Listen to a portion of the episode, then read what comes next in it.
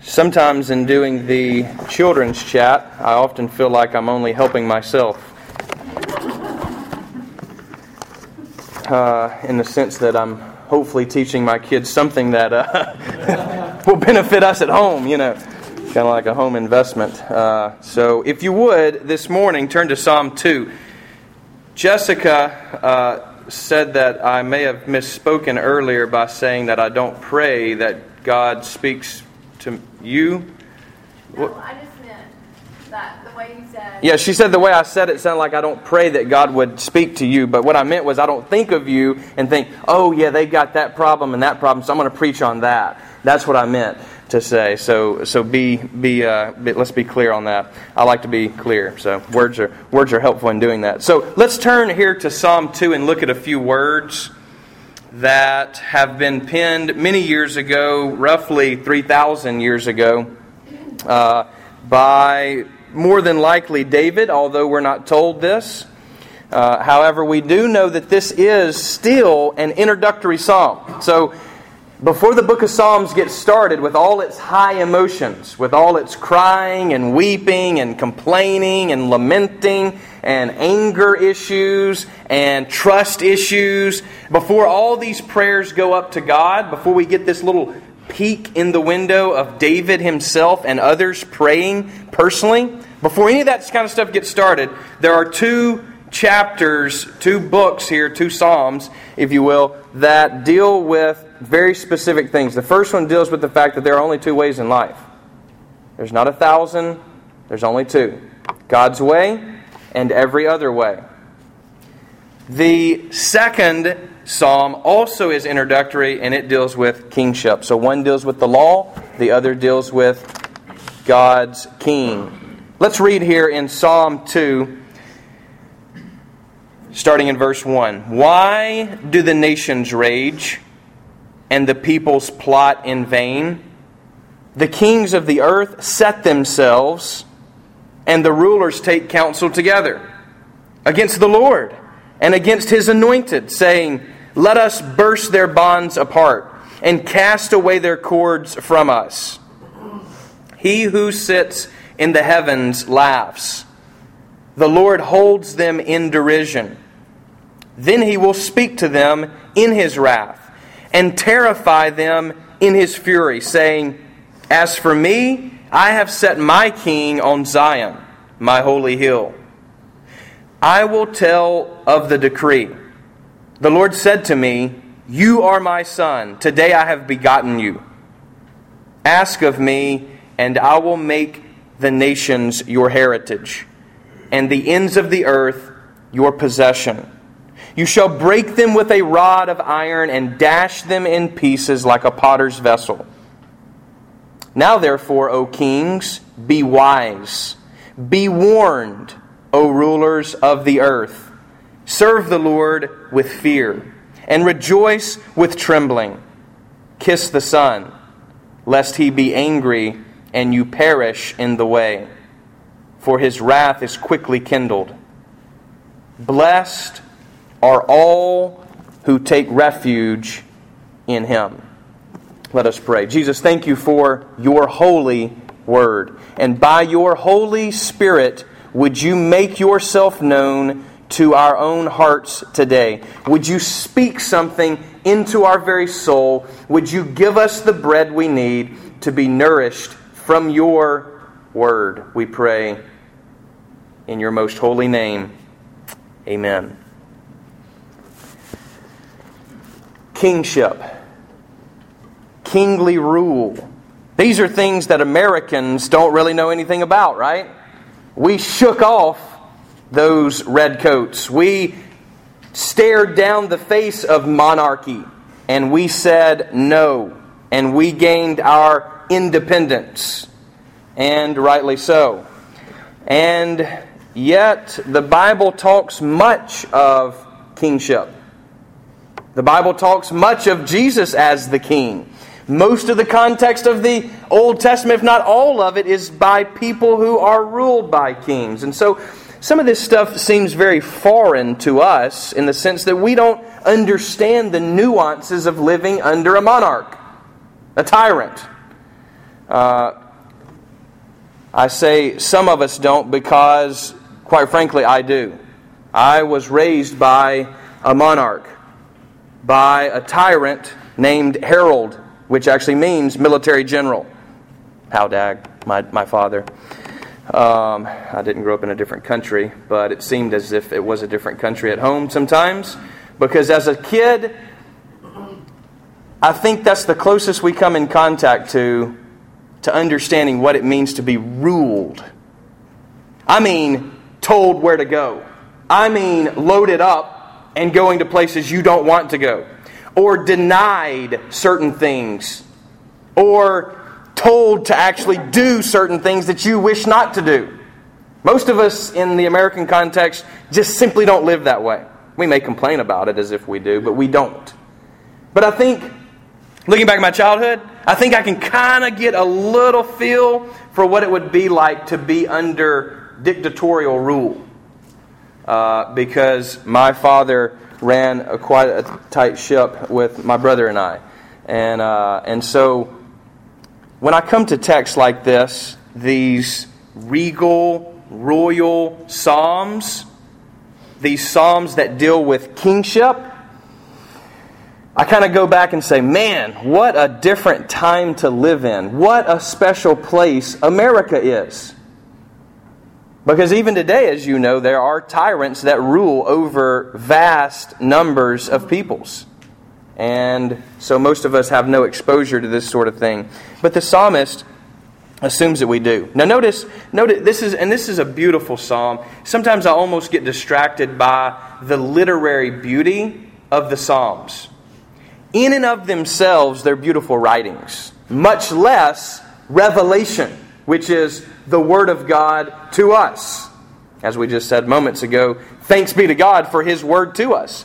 Without Him speaking to us, we would know nothing of God, for He is not the world. Instead, He has spoken His words, actual words, to actual people who actually wrote it down, which is why we hold the Bible uh, as the highest and holiest of books. So, note, why do the nations rage and the peoples plot in vain?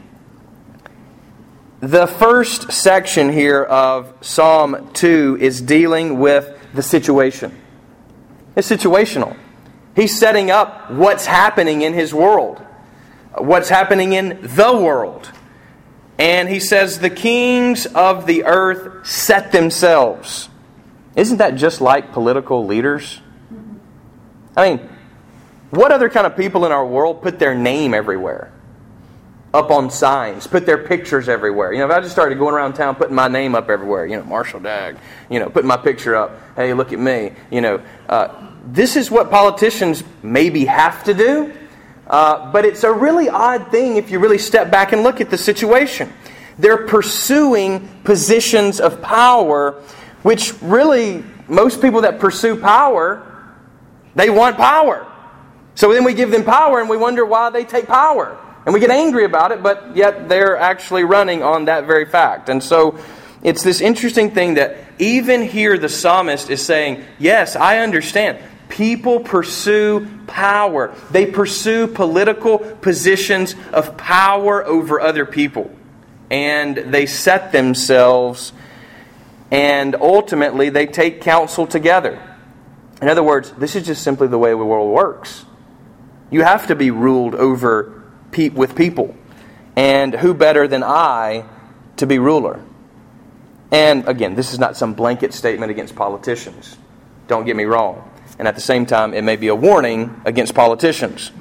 Uh, and so the point is anyone who would set themselves in a position of power uh, is, is, is going to be, again, in, in this boat here. The kings of the earth, those rulers of the earth set themselves. And so notice here's what's happening is the nations and the peoples are raging. Now, one of the beauties of Hebrew poetry is it's not by rhyme and meter. It's not by what rhymes or this or the, you know violets are red and blue all this kind of it is none of that stuff whatever that is. Uh, I, I, never can quote that correctly. And and so it's, it's not based on that at all. It's actually based on something called parallelism which is parallel statements. And you can see it clearly here. Notice. Why do the nations rage and the peoples plot in vain? That's the same statement twice. That's what we mean by parallel statements.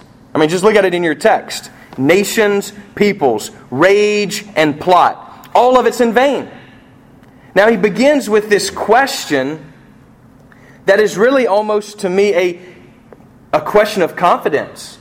In other words, you have the nations raging, you have the nations and the peoples plotting, and yet he's saying it's all in vain. All this is in vain. You almost hear Solomon in Ecclesiastes saying, Life under the sun is vain, vanity of vanities. Now, why all of this? Why the setting? Why the raging? Why the, why the plotting? It's all, notice verse 2, against the Lord Yahweh and his anointed. It's almost as if the rulers of the world are saying, if we can shake God, then we can rule the world.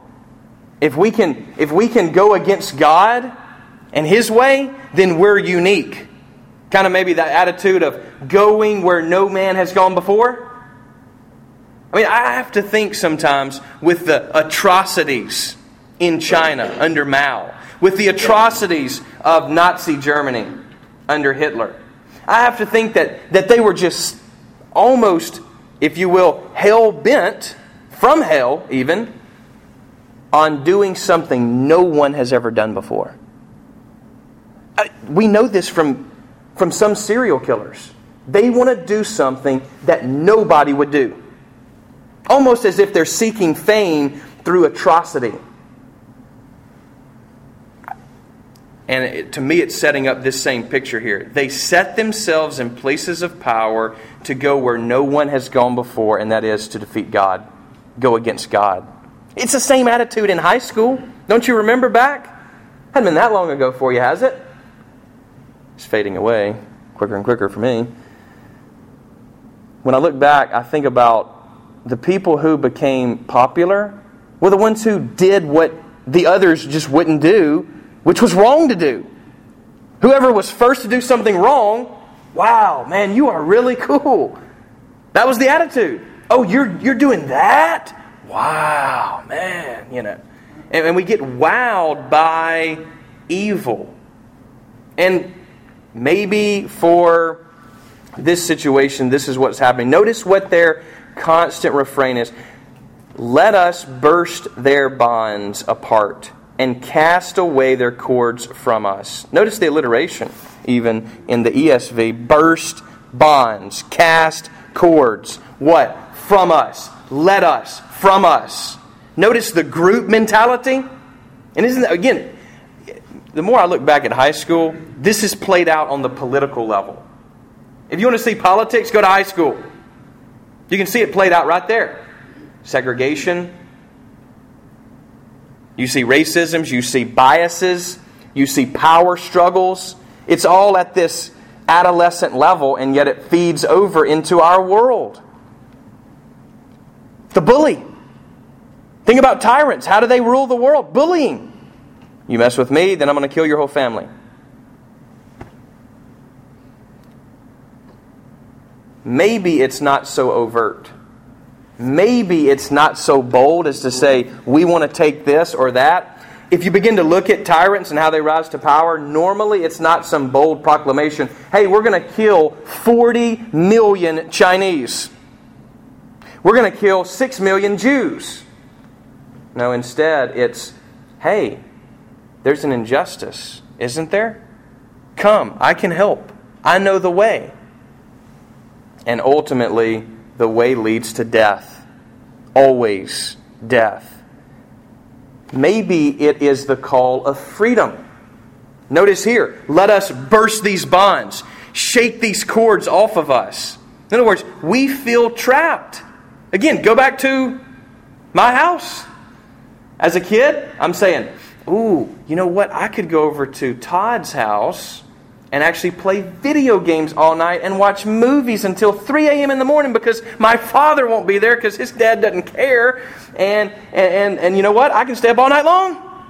So let me devise a plan here to swindle my father into thinking this is a good idea, right? Hey, Pop, uh, Todd, you know, he's been kind of depressed and stuff. You know, I need to go over to his house and spend the night tonight. No.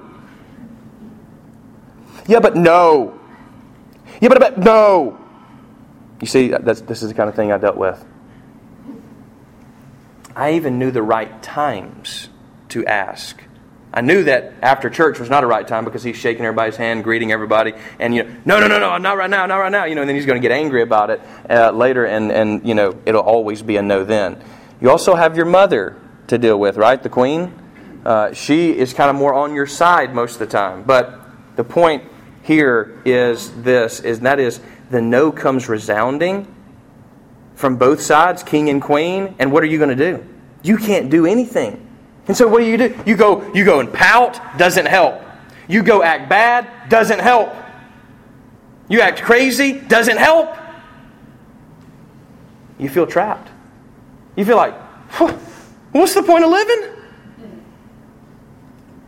If I can't do what I want, what's the point of living? Translate that into your adult life. Where now you have a bit of freedom. Now you're the adult.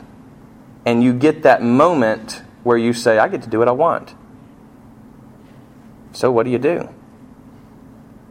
Ultimately, we never truly shake this idea of king parent or the parent king.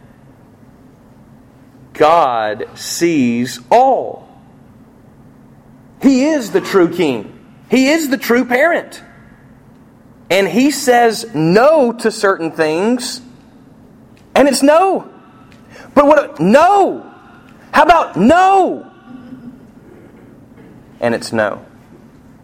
And yet our culture gets together and says, you know what? We've actually voted on this. We've come together and decided, you know, consensually as a group this is an ecumenical decision here that we're going to change it up, that we're going to make an amendment here. God's answer is still no. so they finally say, okay, well, fine. We will go to war with you. All right, so that's the situation.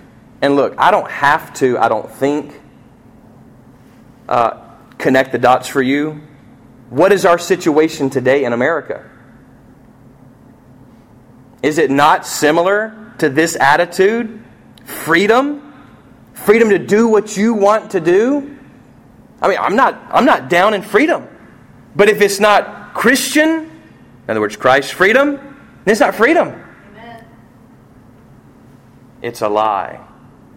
That's been told over and over again.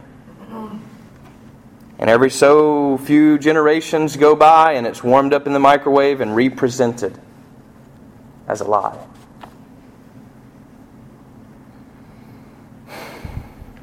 Notice God's response. And I love this. He who sits in the heavens laughs. It's kind of a funny scene, isn't it? I mean, what? You know, maybe not what you expected. Maybe you expected anger Actually, the Lord holds them in derision, which is a word you probably don't use in your normal vocabulary. He scoffs at them, is actually what it means. And you say, well, that's an odd picture of God laughing and scoffing, mocking the nations and the peoples. I mean, is that, is that, we're saying, is that even right? And what I picture is Ty, when he doesn't get his way, he goes into a rage. Now, he looks like a very calm, nice, combed over little boy, very small in stature, but he can bring the house down. Ah, mama, mama, right? Need I say more? She doesn't want to hear it. She hears enough of it. The raging, the plotting, the throwing themselves into the floor, the tantrum, the, the, the taking, you know, the pushing on you. And the whole time, and I love when this happens, you know, you know he wants this, which is cake, which he's already had enough of, and he's pushing on you. Now I'm almost 200 pounds. I don't know, he's maybe what, 20 maybe, if he's wet. And he's pushing on me. Do, do I move? No, I'm sitting here. It's a joke that he would think that he could move me to get him more cake. And you know, the others have done the same thing. It's, it's, a, it's a beautiful thing. And they're pushing this large tree trunk, you know, of a leg, and it's not going anywhere. And you can, you can understand just the futility of the whole thing. It's laughable. You know, I don't know if God is doing the Dr. Evil laugh up in heaven. you know, this sort of thing with the pinky going and everything. I don't know if that's the scene or if it's just if it's just so funny to see a little person, you know, like Ty trying to push his parent to make him do something. It's ridiculous. It's a futile act. And yet, the nations and the peoples do it. America does it.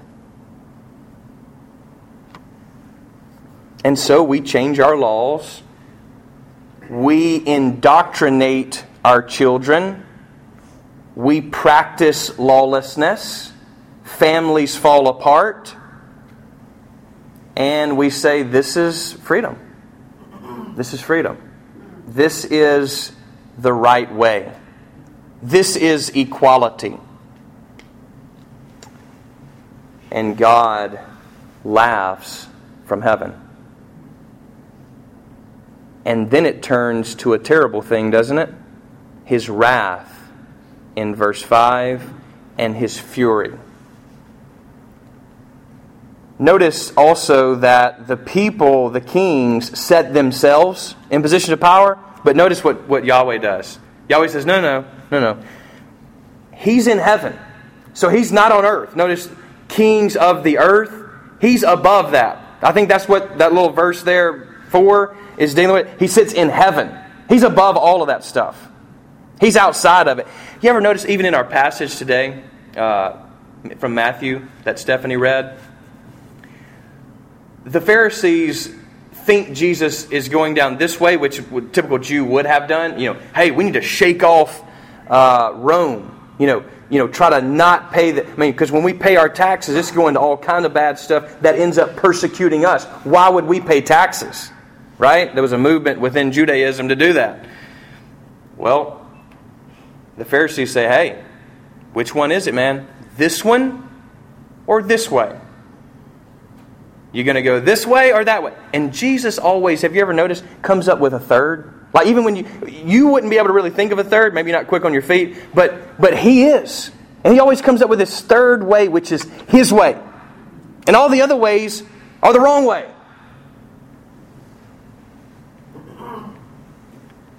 Then he will speak to them in his wrath and terrify them in his fury, saying, As for me, I have set, not they set themselves, but now I have set my king on Zion, my so my king and my holy hill. You know, the kingdom of God does not start in the New Testament with Jesus preaching, Repent, for the kingdom of God is at hand. The kingdom of God was started in the Old Testament with the rulership of God. Before they ever even had an earthly king, God was their king. Remember what he told them? I brought you out with mighty signs and wonders. You know, faithfully, uh, Pharaoh asked that question Who is Yahweh? And God said, Oh, well, I can show you 10 ways to prove who I am. 10 plagues. This is who I am. I never heard of Yahweh. What God is that among the gods? I am the only one. There are no others. I control the universe, master of the universe. And so God sets his king on his position of power. But notice, when that happens, that you would you would think, at least this is the way I would do if I was God, I would set my king up and say, Bam! Kind of like when you're playing cards and all of a sudden you got the ace of spades and you know nobody can trump that one. You slap it on the table, you bring it up like this, what pow! Right? You say, Bam! Now what? And, and everybody thought you were gone. You were out of the game, and now you're in the game. If I was God, that's what I'd be doing. I'd be like, yeah, yes, I see you guys, you know, raging and, you know, scheming and seething and trying to trying to go against me. Bam! There's my king. But ultimately, that is not God's way, is to show people up. He's not interested in that. He doesn't create some world empire where David is going to rule over the world and make everybody serve Yahweh. Again, that would be our plan, wouldn't it? Isn't that our plan normally politically? We need to get some laws on here to make people be Christian. Is that even possible? Can you legislate morality into people's lives? Sadly, no. And so we argue and we debate, and quite frankly, of times past, uh, I've just grown tired. I think God grows tired. It's, again, Ty pulling on the leg, pushing the leg. What, what good does it do? Yeah, we get some good guys in there. What good? This kingdom too will pass. It's a sad thing. I'm kind of convinced that God likes little things, like kids, like a seed that grows into a really large tree. God likes those little things. Once it gets big and bloated, you die. Right? Trees die. I, I, think that God likes the little things, not, not just the big, scary things that we would typically go to. I mean, if I was going to wage a war against the peoples of the earth, I would want Apache helicopters, F 22 Raptors, nuclear weapons, AR 15s, so on and so forth. You get the point. It's not what God is concerned with. And the Jews missed it, didn't they? When Jesus came, what he claimed to be was Messiah, Christ. Did you catch back in verse 2 the Lord and his anointed? Do you know that term anointed is the same as Christ, is the same as Messiah? All three of those are the same. Messiah, Christ, anointed. So, really, you could say here the Lord and his Messiah, the Lord and his Christ. He is the anointed one. And yet, when he comes, is he load bearing, you know, weapons? Is, is, is he bent on Rome's destruction? I mean, that's what they're trying to get him to play into here, right? In our passage back in Matthew that, that was read earlier, hey, who do we pay tribute to? God or Caesar? Again, an either or situation. No, his anointed one is the answer, is his person for the job. And the anointed one, the Christ, the Messiah, is not like earthly kings. He does not subdue people and make them obey. Is that the picture of Jesus at all? I mean, they thought a military general. They thought some strong guy that probably had, you know, two, two belts of bullets across his chest, leading a revolution. But instead, he comes to die. And they say, This, this, no. This, this is not God. No. This is not Messiah. This is not Christ. This is not anointed one. No way. And yet, it's the small, weak things that change the world. Because they're only small and weak to us who are blind and evil. Love may seem weak, but it alone will change the world, not politics. Amen. I wish you could vote, you know, the world into being good. Sadly, you cannot. Power, Lord Acton said many years ago, power corrupts. Absolute power corrupts absolutely. Name one kingdom where it hasn't. Name one nation where it hasn't. This is not a doom and gloom against America. We could very well turn around. But the more important citizenship, the more important politic is if you are actually under the rulership of the one true king. Let's just, for just a moment, don't call me anti patriotic or nonsense, bust the bubble of our American situation and go to India, go to Africa, go to other places where, even in horrible situations, God is still king. And here in America, we forget about it because we've got it so good. And so did the Jews back in the day. That they were the people of God, and yet they were being judged by God. They had the Christian radio stations. They were wearing the Christian t shirts. They had the Christian jargon. They elected Christian officials. And yet, were evil. It's a fascinating thing in our world that God is an embarrassment in America. The name Jesus, if, if, you could statistically study how often that name is mentioned in universities around America, it would, it would probably make you fall out of your seat. People are embarrassed to say that name. We're even told, don't use that name.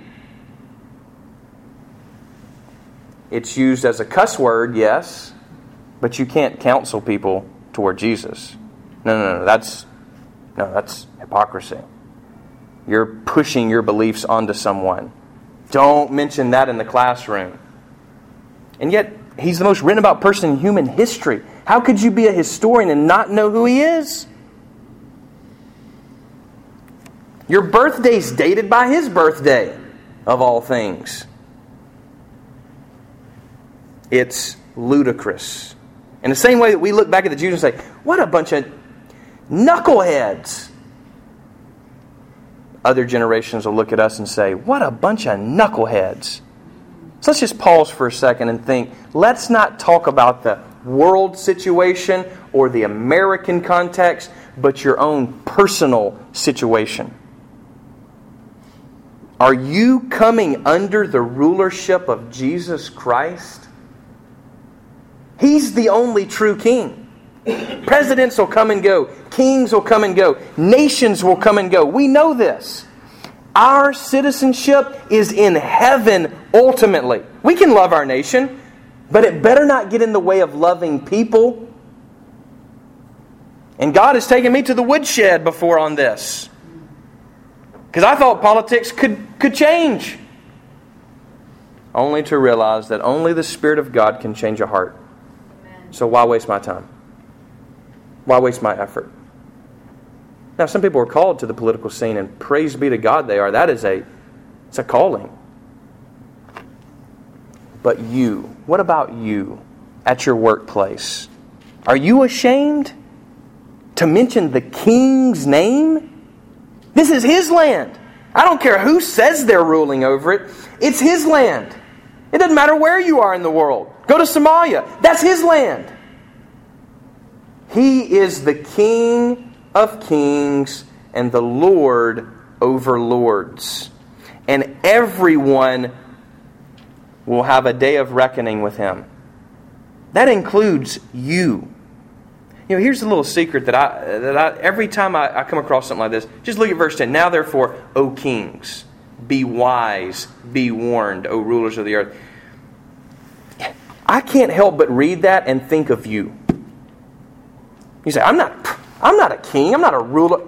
You are over those little ones that were right here. You're a ruler over them. At works, many of you are in managerial positions, ruling over others.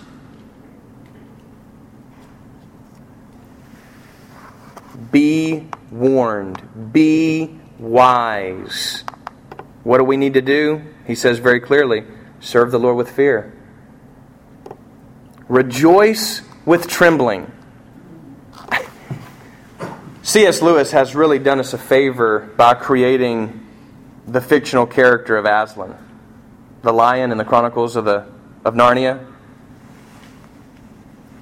He's both terrible and good. In other words, his roar can break down trees and the earth is shaking and you know, you're doing this number, ah, you know, and you're covering your ears, and yet he's as gentle as a dove.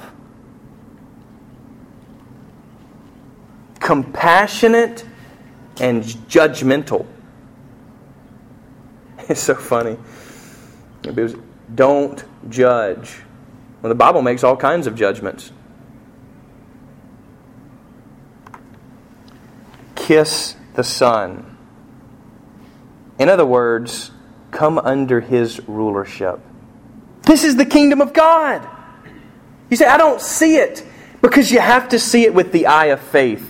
There's a rumor going around that comes from the king himself when he first came in disguise. You see, he came down and clothed himself, kind of going tactical, if you will, Navy SEAL on us, you know, behind enemy lines. He clothed himself, cloaked himself in flesh, came and told the secret of the universe, and that is, I'm the true king. Anyone that believes in me will find a way that leads to eternal life, to an eternal kingdom. And the lie continues to be spread that that's not true. And more practically in your life, you spread the lie each and every week if you don't come under his rulership. If you don't live your life according to his way in the world. Let's just forget what everybody else is doing for a second. Because just like a little kid, we always want to say, well, so and so is getting to go to Todd's house. And my dad's answer, no. That's the last inquiry I'll take. he meant to use the word inquiry.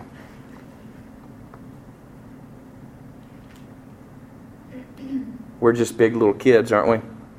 That want our way but we must come, under His rule. We must submit. We must give up the fight. That is the way to life. Give up the fight. And we see beautiful examples of this every single time we meet in this place. There are people among us that we can look around and say, they're doing what's right. You look around and you just know by being in their presence that they actually care about you. And you think to yourself, I wish I cared for people like that. I wish I could obey like that. Stop wishing. The reality has come. The Spirit is here. He is more than ready to raise you up and say the same thing that is said in this psalm, which is, You are my son. Today I have begotten you.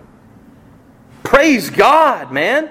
We can it doesn't matter what you look like, where you were born, what's happened in your past, what happened yesterday. What matters is if we can hear those words this morning You're my son, you're my daughter, and you're a queen, you are a future king.